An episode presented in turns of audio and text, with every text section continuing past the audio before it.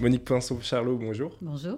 Je suis très content de te recevoir pour la suite du premier entretien qu'on avait fait il y a six mois, du coup, euh, que nous avions enregistré en début d'année, peu avant le vote sur la réforme des retraites, et dans lequel nous étions revenus sur un certain nombre de choses, sur ce que, le travail que tu avais entrepris avec Michel, ton mari, sur la bourgeoisie et les classes dominantes. Dans cet épisode, nous étions euh, également revenus sur un certain nombre d'enjeux cruciaux, tels que la lutte contre le réchauffement climatique. Aujourd'hui, je te reçois pour ton nouvel ouvrage, Le méprisant de la République, publié chez Textuel, dans lequel tu analyses l'omnipotence du mépris de classe sous la présidence d'Emmanuel Macron et qu'on a pu également constater durant les manifestations contre la réforme des retraites. C'est un ouvrage où tu abordes également l'opposition entre deux visions de la société, qu'on questionnera notamment dans cet épisode. Mais avant d'en venir à cette opposition et d'entrer au, au, cœur de l'ouvrage, est-ce que tu peux nous expliquer la jeunesse de celui-ci? Euh, et nous faire part des observations que tu as pu faire lors de ces mobilisations contre la réforme des retraites eh ben, C'est-à-dire que j'ai commencé à suivre euh, la première manifestation. J'étais à Mende, en Lozère, au mois de janvier. Et euh, ce qui s'est passé, c'est une, une ville dans laquelle j'ai grandi jusqu'à l'âge de 18 ans, que je connais bien, où je connais beaucoup de monde. Et euh, ce qui m'a frappé, c'est euh, le nombre de personnes et la détermination. C'était du jamais vu dans cette petite ville. Euh, il y avait 3000, 3500 personnes. Il y avait des femmes et des enfants. c'était, imprévisible. et du coup, voilà, j'ai pris des notes, j'ai été attentive, j'ai, posé des petites questions, j'ai été attentive aux, petits slogans, mais il n'y en, en avait pas beaucoup. C'était la première manifestation.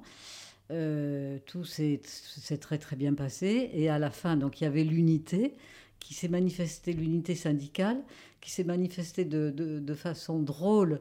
Ils avaient mis euh, toutes les, leurs caisses et les drapeaux dans le même camion qui était en tête de manifestation. Et puis à la fin, ils se sont tous, les, dirigeants euh, syndicaux de ce petit département, la Lozère, se sont réunis, sont montés sur les escaliers de la cathédrale. Et puis là, tout d'un coup, la tourmente de l'hiver euh, s'est levée et les drapeaux de la CGT se sont enlacés avec ceux de la CFDT, du FNSU, enfin tous les syndicats. Et ça, c'était trop beau. C'était une allégorie que j'ai trouvé euh, extrêmement positif dans ce qui était ce qu'on pouvait interpréter derrière euh, des, petits, des petites anecdotes comme, celle, comme celle-ci. C'est la première fois en plus que la CFDT d'ailleurs était impliquée autant sur ce type de sujet. Ah bah bien sûr, bien sûr. Ce que tu évoques aussi dans, dans l'ouvrage. Et euh, donc dès le début, tu as eu l'idée de faire ce journal de bord. J'ai fait, j'ai fait, de toute façon, je fais toujours un journal de bord depuis que que je travaille, euh, qu'on travaille Michel et moi sur cette classe sociale. Je tiens un journal quotidien absolument tous les jours. Et puis, euh, dans les manifestations, j'ai toujours, euh, je suis toujours en train de noter. On le voit dans le film de Basile Carré Agostinia de Même en amour. Michel, lui, il rêve, il regarde, il voilà. Et puis Monique, elle, elle note toujours tout. Et du coup, non, j'avais aucune intention, franchement aucune. Et donc, euh, enfin voilà, je te laisse poser les questions suivantes. Euh, bah, par rapport, euh, parce que ton ouvrage est découpé en plusieurs parties où vraiment on a, c'est un fil conducteur où tu suis vraiment l'avancée de cette, cette réforme, des, ce vote des réformes de, de, la réforme des retraites, ce dont on avait un peu parlé aussi dans le premier entretien. au début de l'ouvrage, tu évoques notamment la, la commission trilatérale. Mm. c'est une commission qui, dès le départ, en 1975, craint les mouvements populaires et les protestations. On a pu le voir, les mobilisations contre la réforme des retraites ont été très importantes. S'en est suivi après des émeutes, peut-être qu'on y reviendra après. Euh, donc le, pays est, sous tension. Euh, de quoi elle est constituée, cette commission trilatérale, et surtout quelle est sa cette finalité et comment se constitue-t-elle et agit-elle? Ben, elle, est, créée euh, d'abord en 1973 après euh, la, création de Bilderberg en 1954 par les mêmes milliardaires américains, notamment David Rockefeller, qui en est la figure de proue et euh, dont toute la famille a constitué sa richesse à partir du pétrole. Et, voilà, et c'est la mécanique du fonctionnement de la classe dominante telle qu'on a pu la décrire en France, qui se reproduit à l'échelle de la planète, où euh, donc les, riches, les, milliardaires américains, c'est vrai, ont été euh, très avant-gardistes de ce point de vue, euh, créent des, associations, des cercles qui sont entièrement, qui fonctionnent entièrement sur la base de la cooptation. Et il se trouve qu'ils ont coopté un sociologue qui s'appelle Michel Crozier pour la trilatérale et que ce sociologue, nous l'avons connu notamment, il nous avait invités à venir présenter notre ouvrage dans les beaux quartiers dans son, dans son laboratoire. Et euh, honnêtement, il avait été, euh, je dirais, assez euh, plus que critique. Hein, un peu, un peu agressif par rapport à notre travail.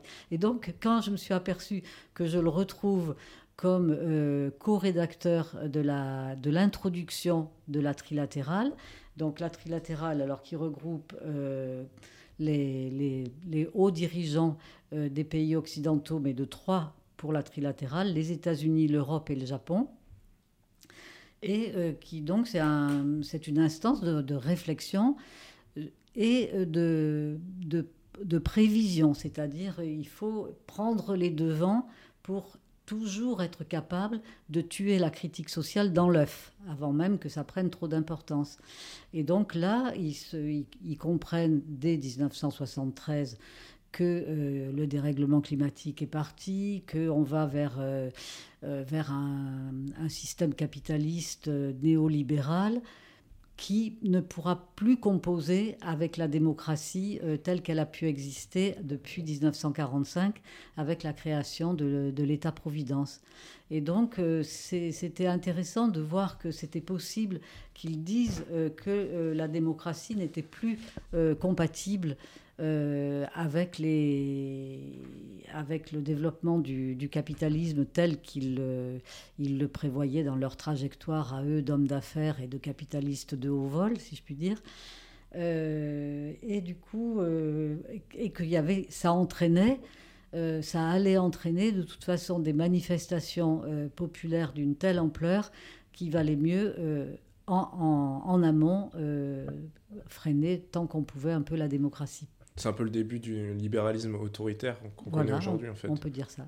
En fait, c'est, c'est, c'est euh, ce qui est intriguant, c'est vraiment que ça arrive euh, dans la période qu'on avait analysée justement dans le premier entretien, où euh, vraiment il y a un tournant à ce moment-là dans les années 70, où on a l'impression que ces sphères d'influence, elles se développent de façon massive et mm. en, même, en parallèle avec, en congruence même avec bah, l'arrivée de Reagan, Margaret Thatcher.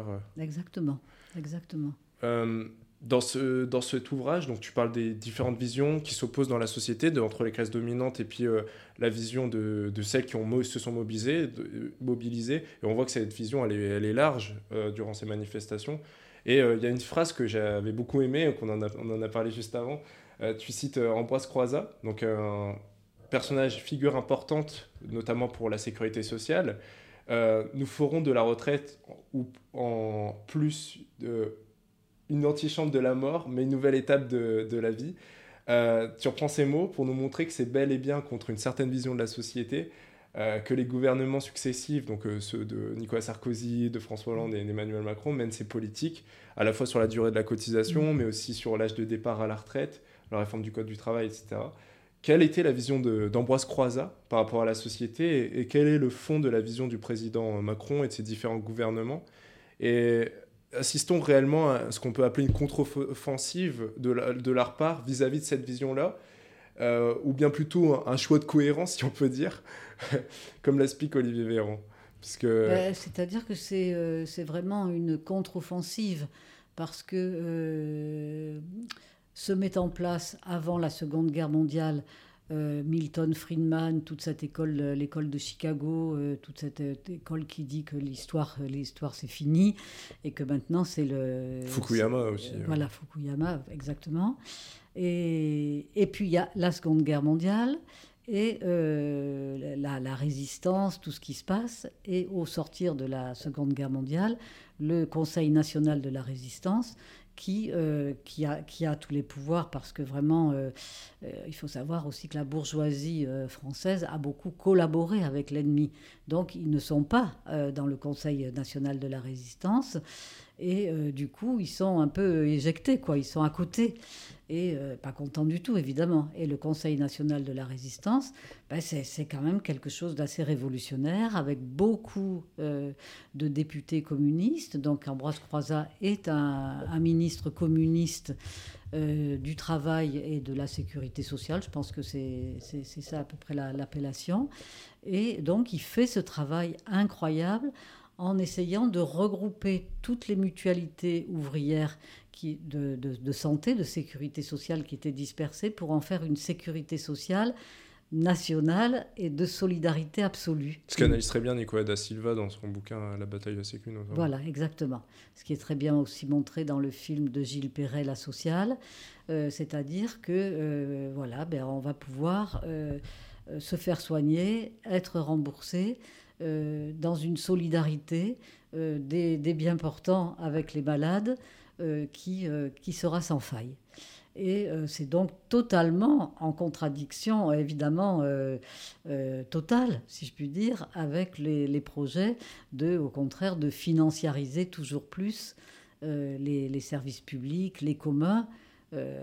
Ambroise Croizat, il est vraiment dans une perspective communiste, une perspective, ce qu'on pourrait dire, d'une société partagée, d'une société solidaire, d'une société humaine.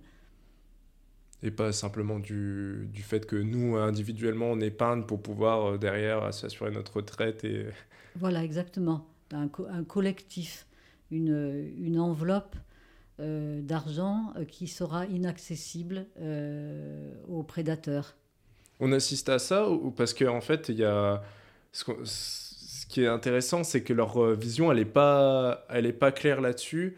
Et d'ailleurs, euh, dans le premier, la première monture euh, de la réforme des retraites, celle qui avait été faite en. celle que Macron souhaitait en 2019, il me semble, peu avant, la, avant le coronavirus. Euh, parce, parce qu'il me semble que le, projet. En fait, en, quoi justement ce projet-là, le projet de cette année, est beaucoup plus dur ou moins dur que le projet précédent? C'est-à-dire qu'il euh, porte sur l'allongement euh, de la durée du travail à un moment euh, où justement, avec le dérèglement climatique, avec, après le Covid-19 qui a quand même touché à la santé collectivement des Français et des, habitants de la planète, hein, puisque ça a été une, une zoonose à l'échelle de la, de la planète, eh bien euh, si, tu veux, euh, la réforme des retraites est devenue d'emblée, à la différence de 2018 ou 2019, est devenue d'emblée un enjeu existentiel. Ça n'a pas été un enjeu technocratique, un enjeu administratif. D'emblée, ça a été un enjeu existentiel. Et euh, parce que c'était finalement une amputation de plus de l'avenir des travailleurs. Les ouvriers ont quand même une espérance de vie de 6 ans de moins que ceux des cadres. Ils ont des conditions de travail qui sont très dures sur le plan physique. Et ces conditions de travail ne font que euh, s'aggraver avec le dérèglement climatique. Je pense notamment aux travailleurs du bâtiment. Enfin, voilà. Les... Même les éboueurs qui se sont beaucoup mobilisés. Euh. Tu as raison parfaitement. C'est un très bon exemple. Euh, et donc, cette réforme des retraites grâce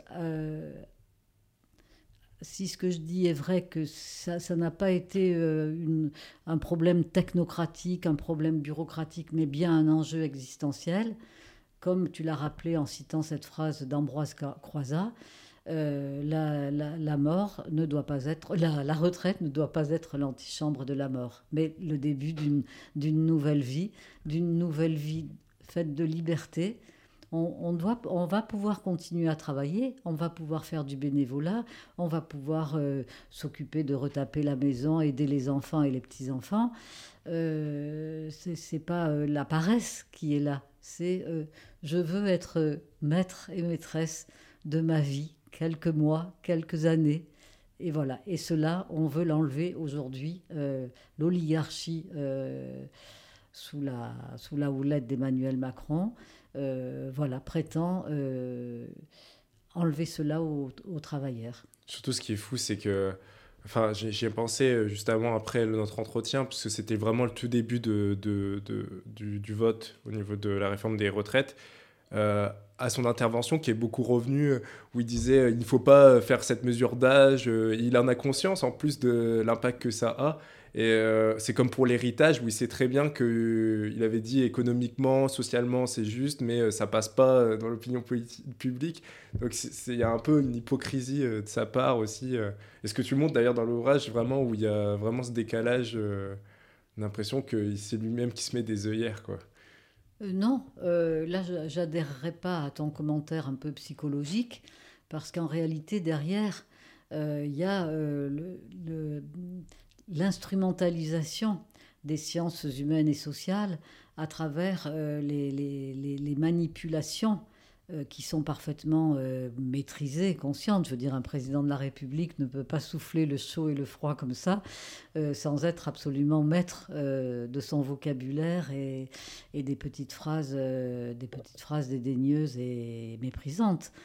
Non, ça fait vraiment partie de l'assujettissement, d'écraser, d'écraser les, membres des classes populaires et des classes moyennes, leur, les rendre euh, impuissantes à la, à la, contestation.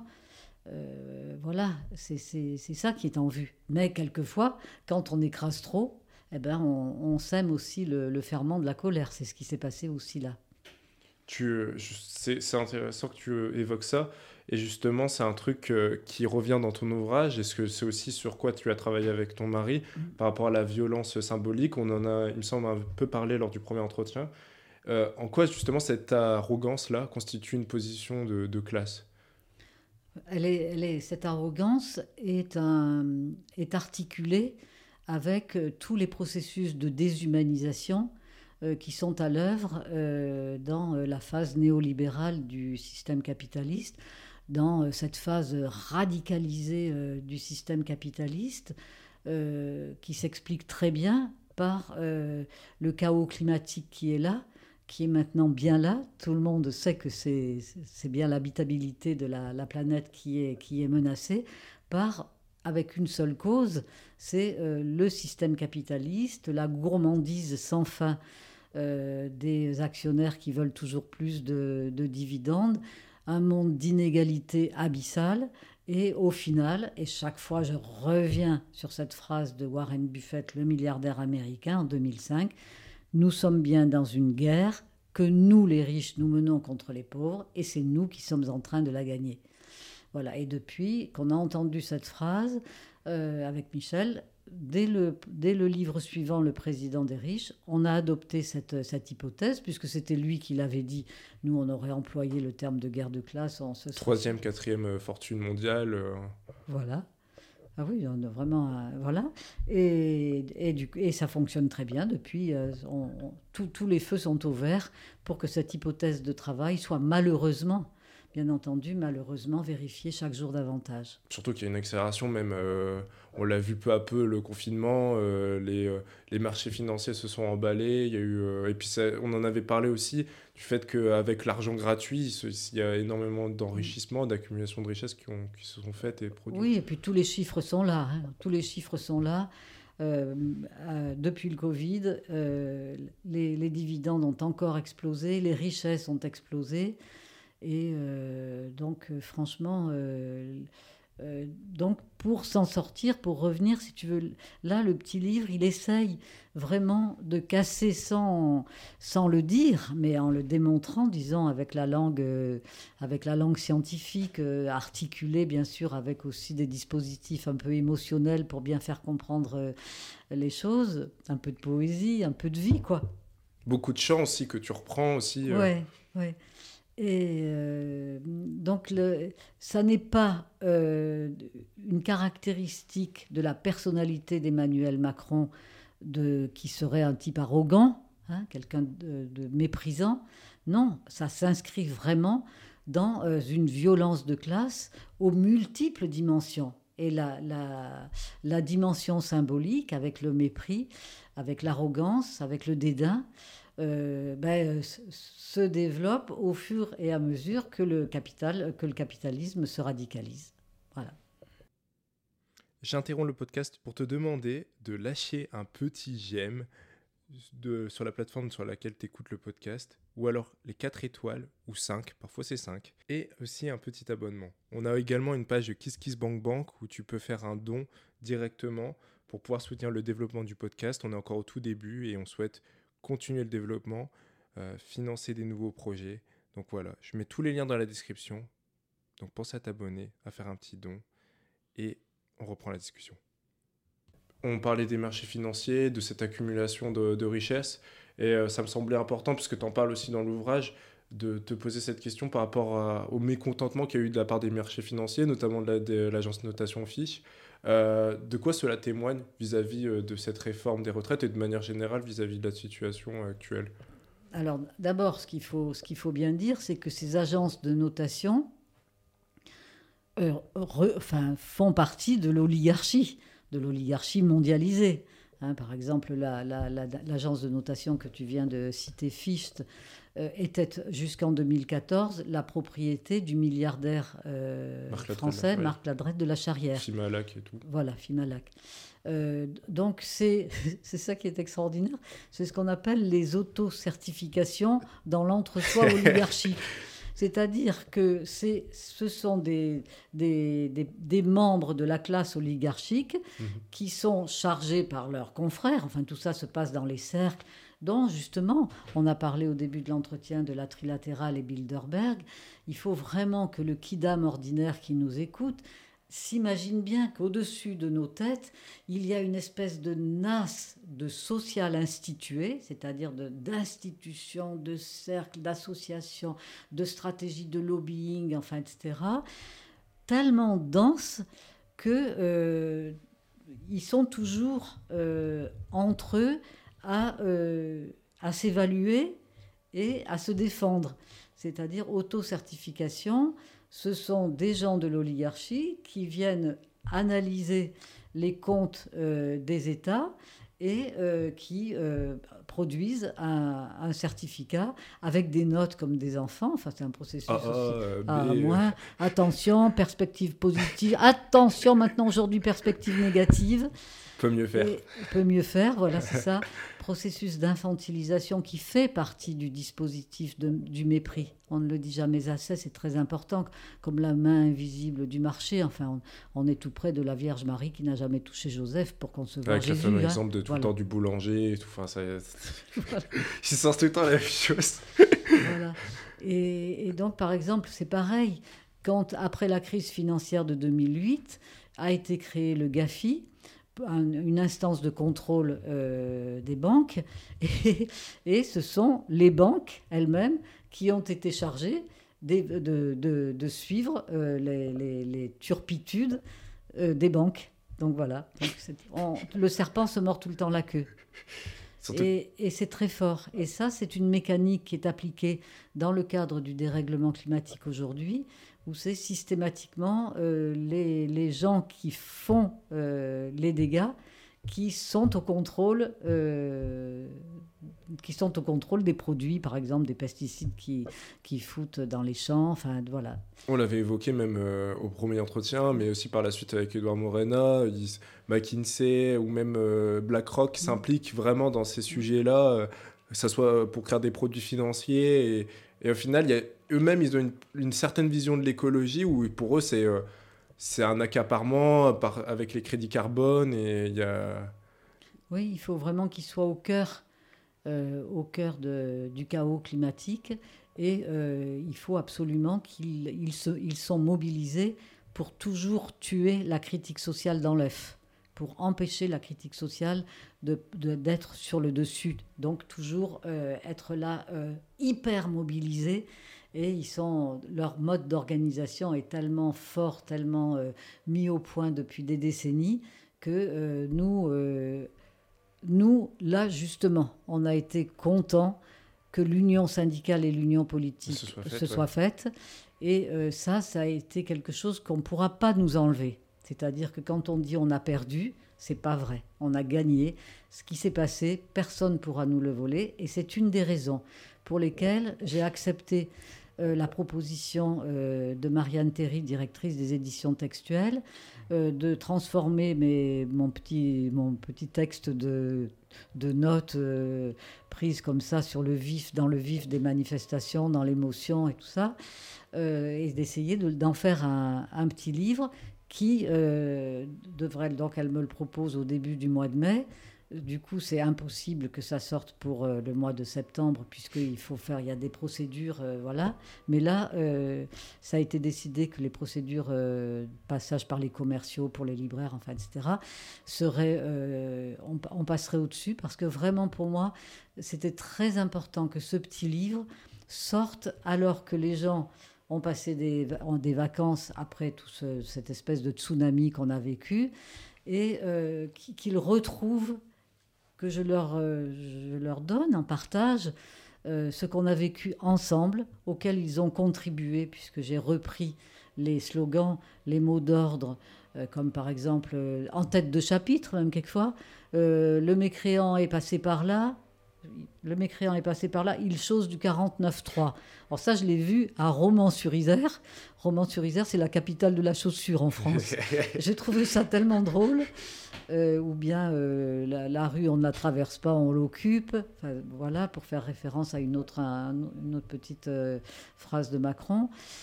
pour que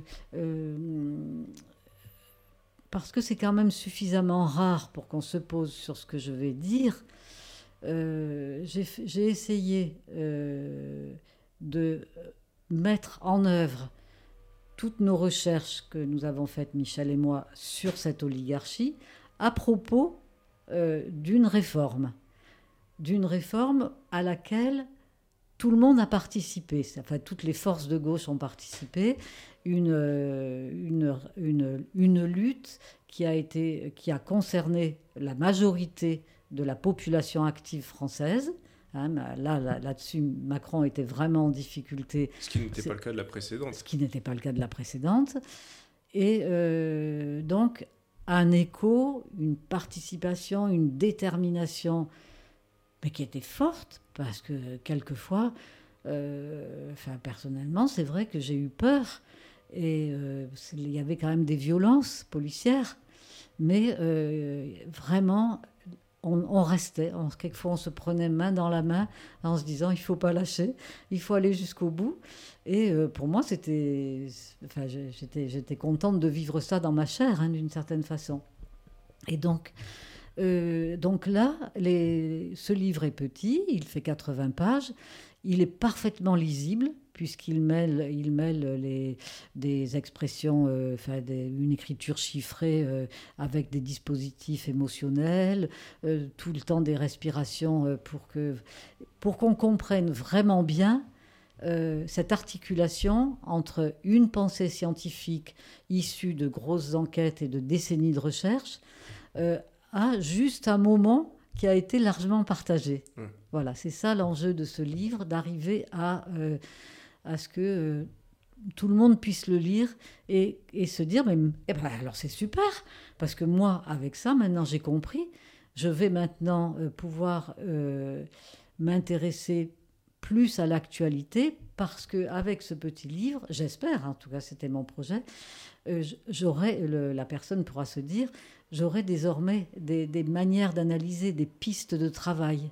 Surtout que là, certes c'est les vacances, mais le train des réformes, il va reprendre à partir de la rentrée avec euh, euh, la loi sur le RSA, enfin tout le plan par rapport à France Travail. Qui mm. Ils ont commencé les discussions un peu avant les, les vacances.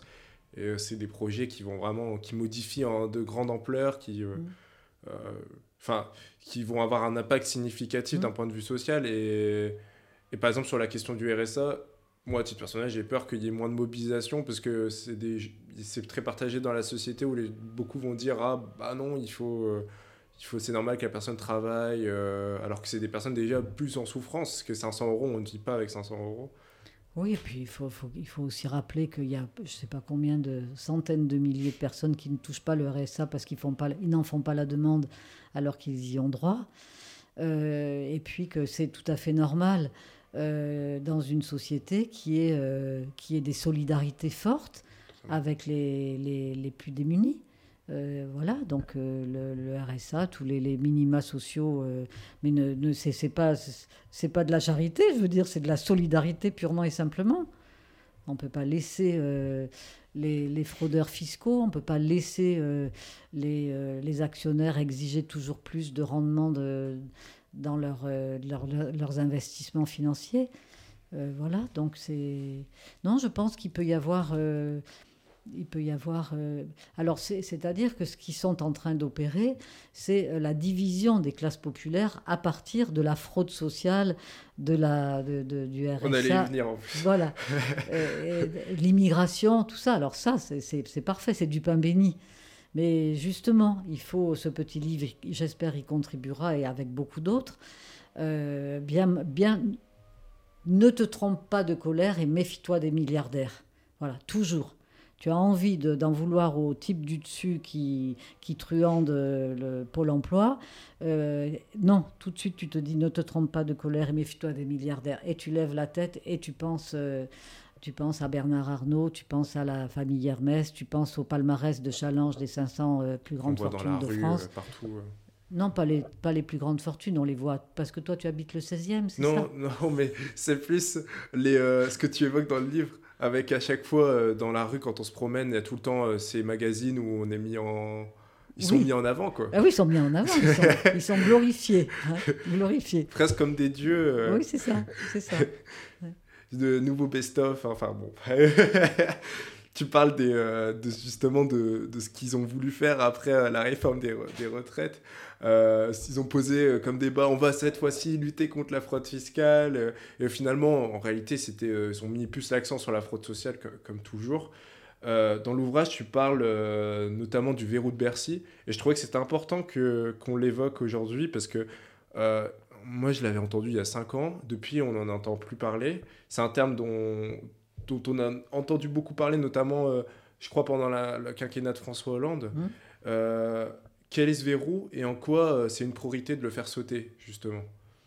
Alors, c'est une priorité absolue parce que le verrou de Bercy est une dérogation au droit commun. C'est-à-dire que le verrou de Bercy a été créé pour que seul le ministre du budget ait la, la possibilité euh, de décider quels sont les fraudeurs qui seront renvoyés au pénal hein, pour un, procès, un vrai procès, et ceux qui pourront négocier avec les autorités dans le paquebot de Bercy, euh, qui pourront négocier des amendes, qui pourront négocier des arrangements, hein, le droit à l'erreur. il n'y a que le ministre du budget. Alors, euh, tu peux comprendre que quand le ministre du budget s'appelle Jérôme Cahuzac, euh, sous François Hollande, euh, là, ça fait un peu bizarre, parce que tout le monde savait qu'il avait un compte en Suisse. Qu'il avait un compte en Suisse avec beaucoup d'argent. et alors, bien entendu, il n'allait pas lui-même se dénoncer pour dire il faut, il faut, un, il faut un procès. Donc, et, et, donc, ce verrou de Bercy, il est absolument capital pour l'oligarchie euh, qui, est qui gouverne aujourd'hui la France. Et je le préciserai peut-être pourquoi je, pourquoi je dis, j'emploie bien le terme d'oligarchie qu'on emploie en général pour parler des Russes, mais jamais pour parler des Français. Donc je trouve que c'est intéressant de donner bien la définition, peut-être en fin d'entretien, de l'oligarchie. Mais là, je reste toujours sur mon verrou de Bercy. Ce verrou de Bercy a été évidemment dénoncé par tous ceux très nombreux que ce soit les, frères Bouquet, que ce soit Alexis Spire, que ce soit les Pinson Charlot, que ce soit et, les, juges Van Runbeck, enfin j'en passe, et je, voudrais oublier personne, Eva Joly, on est tellement nombreux, euh, à demander la suppression du verrou de Bercy et ce qui, n'est toujours. Euh, ils brandissent chaque fois, ils font des, des, campagnes. Oui, euh, je me souviens d'Armanin au Sénat. Voilà, on a, on a supprimé le verrou de Bercy. Non, ils, font des petits aménagements à la marge et puis ils font cocorico. Le verrou de Bercy existe toujours et il est très important puisque la fraude sociale, euh, la fraude fiscale, pardon, des plus riches représente beaucoup, beaucoup d'argent. C'est-à-dire, c'est euh, au, moins 100 milliards euh, pour ce qui est euh, aujourd'hui acté. Mais le jour où précisément j'étais allé voir Jérôme Cahuzac à l'Assemblée nationale pour qu'il m'explique où, où étaient passées des niches fiscales que je ne retrouvais plus sous la présidence de Nicolas Sarkozy lors de, de la parution d'une nouvelle édition du Président des riches. Et là, qui m'explique que euh, les, niches fiscales, en effet, celles qui sont comptabilisées comme niches fiscales, le, le, comment on appelle ça, la liste a changé et on en a mis un certain nombre qu'on a basculé sur une autre ligne comptable qui s'appelle les modalités particulières de calcul de l'impôt, MPCI. Et, c'est tout. Mais ça, au MPCI, on n'y a pas accès, nous. Donc il a fallu qu'on euh, on m'explique euh, cette euh, forfaiture. Hein, pour, voilà. Donc la fraude, la fraude des plus riches, est, importante. Il y a eu beaucoup, beaucoup de, de, documentation par les journaux avec les, les LuxLeaks, les HSBC Leaks. Enfin, ça a été un travail. Ces dernières années, il n'y a eu que ça. Il y a, voilà. Et parce que c'est vraiment un, un, vrai problème qui explique que euh, du coup les services publics euh, sont à la peine, qu'il y a trop de gens euh, dans le monde même qui, qui meurent de faim, qui souffrent de la faim, qui souffrent de stress de stress hydrique aujourd'hui et euh, dans les pays occidentaux les plus riches, trop de gens qui n'arrivent plus à boucler les fins de mois, euh, voilà. Alors aide-moi à savoir où j'allais, à faire ma petite chute, parce que j'ai perdu. Bah, justement, euh, enfin moi, il y a plein de questions qui me viennent et après, je souhaiterais que vraiment qu'on en vienne à ce que tu, ta définition notamment de l'oligarchie, parce qu'il y a, y a Bruno Le Maire pendant la guerre en Ukraine qui disait on va geler les comptes des euh, oligarques russes. Et c'est vrai qu'on n'en avait pas parlé lors du premier entretien, mais alors que nous, on a une oligarchie. Euh, qu'est-ce qu'est une oligarchie et en quoi, enfin, quelle est leur influence aujourd'hui par rapport à tout ça? Puisque c'est tout ce qu'on évoque depuis le début, mais du coup, c'est vrai qu'on a oublié de, Oui, je pense que c'est important de bien définir les mots parce que euh, dans, les, dans, dans l'après-guerre, le système capitaliste, la classe dominante, les détenteurs des titres de propriété qui leur permettent d'exploiter les différentes formes du vivant que sont les êtres humains avec les, travailleurs, que sont les animaux et les végétaux avec la nature et la biodiversité. Euh, qui, qui c'est légal. Je veux dire, c'est le système capitaliste qui permet à ces titres de propriété d'exploiter les différentes formes du vivant. Euh, donc c'était une classe qui était euh, beaucoup plus, beaucoup plus hétérogène, beaucoup plus euh, beaucoup moins mobilisé, beaucoup plus... Euh, enfin, je ne sais pas trop comment dire. En tout cas, on n'employait pas euh, ce terme d'oligarchie.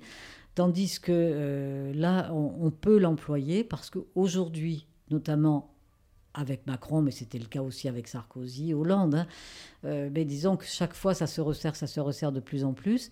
Une oligarchie, c'est lorsque ce sont les membres d'une même classe sociale, la classe dominante, les détenteurs des titres de propriété, avec tous les chiens de garde qui assurent la, sécurité et, euh, les médias. et, le rendement, voilà.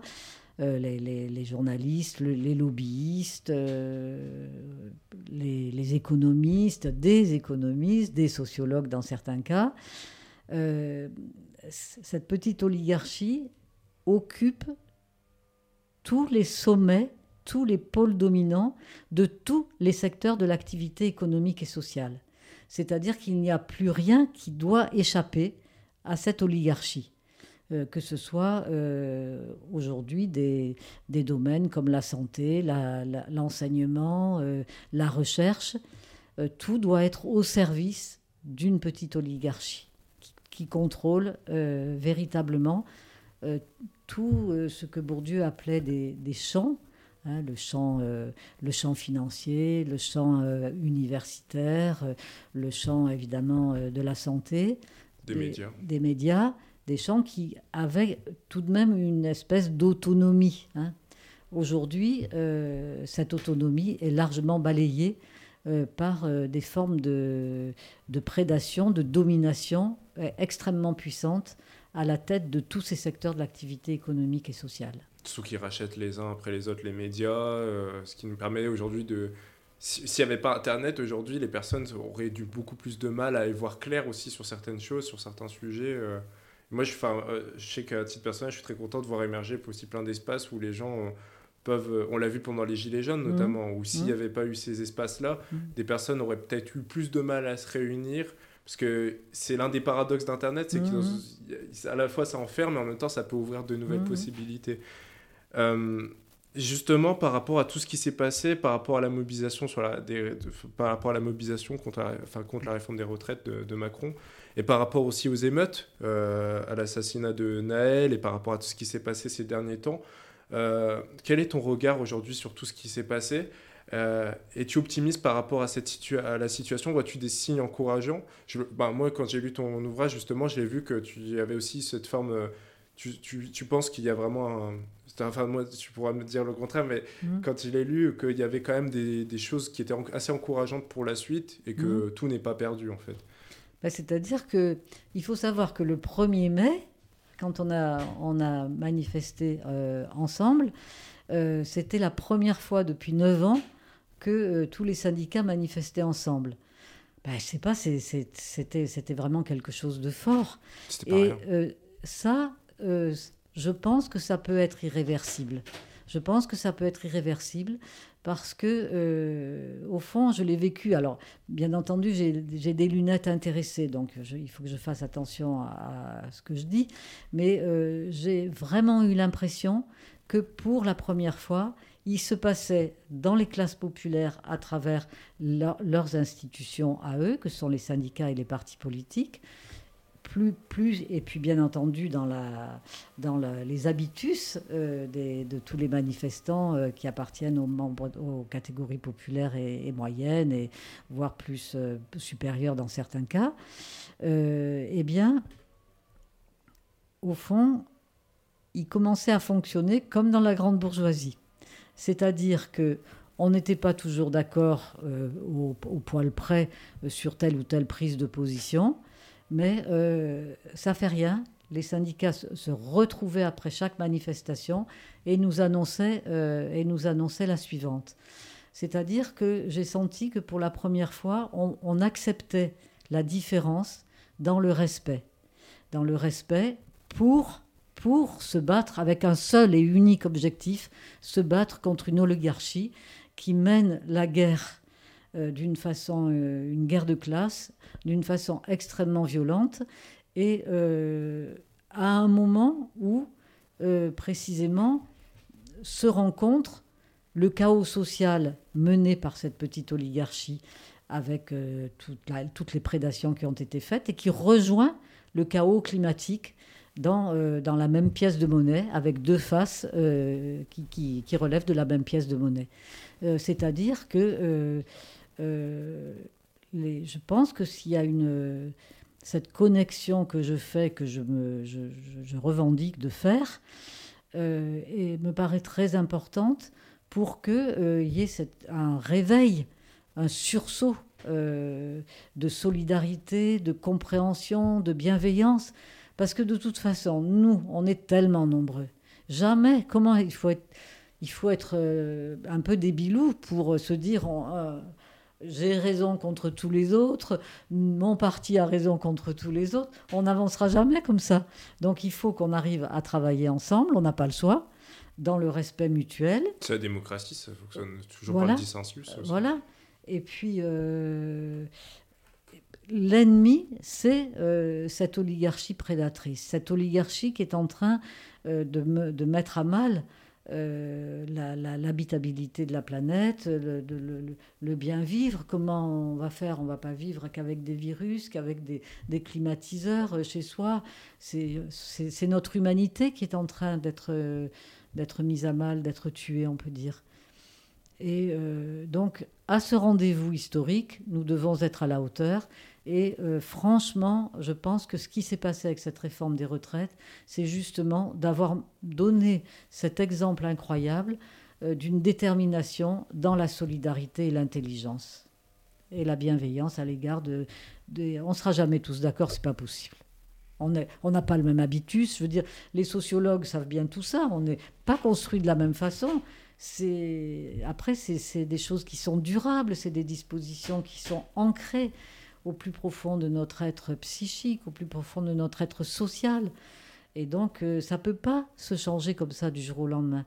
Donc, il n'y a que vraiment euh, la solidarité et la création, justement, de toutes ces instances de coordination qui existent dans la grande bourgeoisie. Donc, comme on a dit au début à propos de Bilderberg et la trilatérale, euh, qu'on doit pouvoir retrouver au niveau de l'Europe à travers, et ça existe déjà, hein, multiplier ce social institué, comme l'appelait Bourdieu, pour coordonner la dynamique très forte de la volonté euh, des, enfin, des masses, j'aime pas parler comme ça, mais des, membres des classes moyennes et des classes populaires, de, euh, de vaincre ce capitalisme qui, qui, nous fait courir tous à notre propre perte.